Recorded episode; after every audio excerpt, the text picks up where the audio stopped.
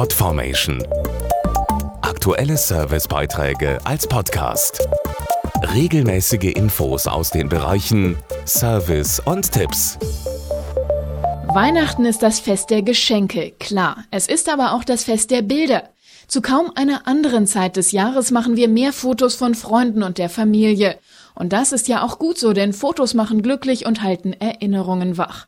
Und oft sind sie ein ganz wichtiger Besitz, der uns durchs Leben begleitet. Ein Bild kann viel mehr Details und Emotionen festhalten, als es Worte jemals könnten. Dazu der Fotopsychologe Professor Martin Schuster. Fotos helfen uns, besondere und schöne Momente zu bewahren und sie lassen uns die Emotionen zum Zeitpunkt der Aufnahme noch einmal und immer wieder erleben. Insofern gelingt es Fotos, uns glücklich zu machen. Das geht sogar so weit, dass sie in der Therapie eingesetzt werden. Bilder sind oft ein wichtiger Besitz, weil sie Stationen des eigenen Lebens zeigen. Deshalb ist es auch ein großer persönlicher Verlust, wenn sie beispielsweise durch defekte Speichermedien für immer verloren gehen. Daher sollte man Bilder ganz spezieller Ereignisse im Leben am besten ausdrucken und an einem Ort platzieren, wo man sie regelmäßig anschaut.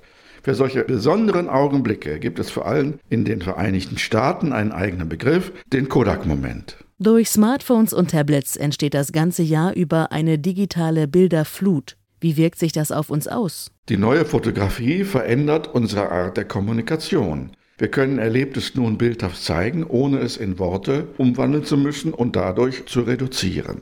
Gleichzeitig wird es bei der großen Menge an Bildern immer wichtiger, dass wir sie auch betrachten. Wenn man beispielsweise am Ende eines Jahres einen Rückblick versucht und die wichtigsten Bilder in einem Fotobuch oder Kalender ausdruckt, erweckt man diese Augenblicke ganz automatisch wieder zum Leben und erhält die schönsten Momente für die Ewigkeit. Podformation.de Aktuelle Servicebeiträge als Podcast.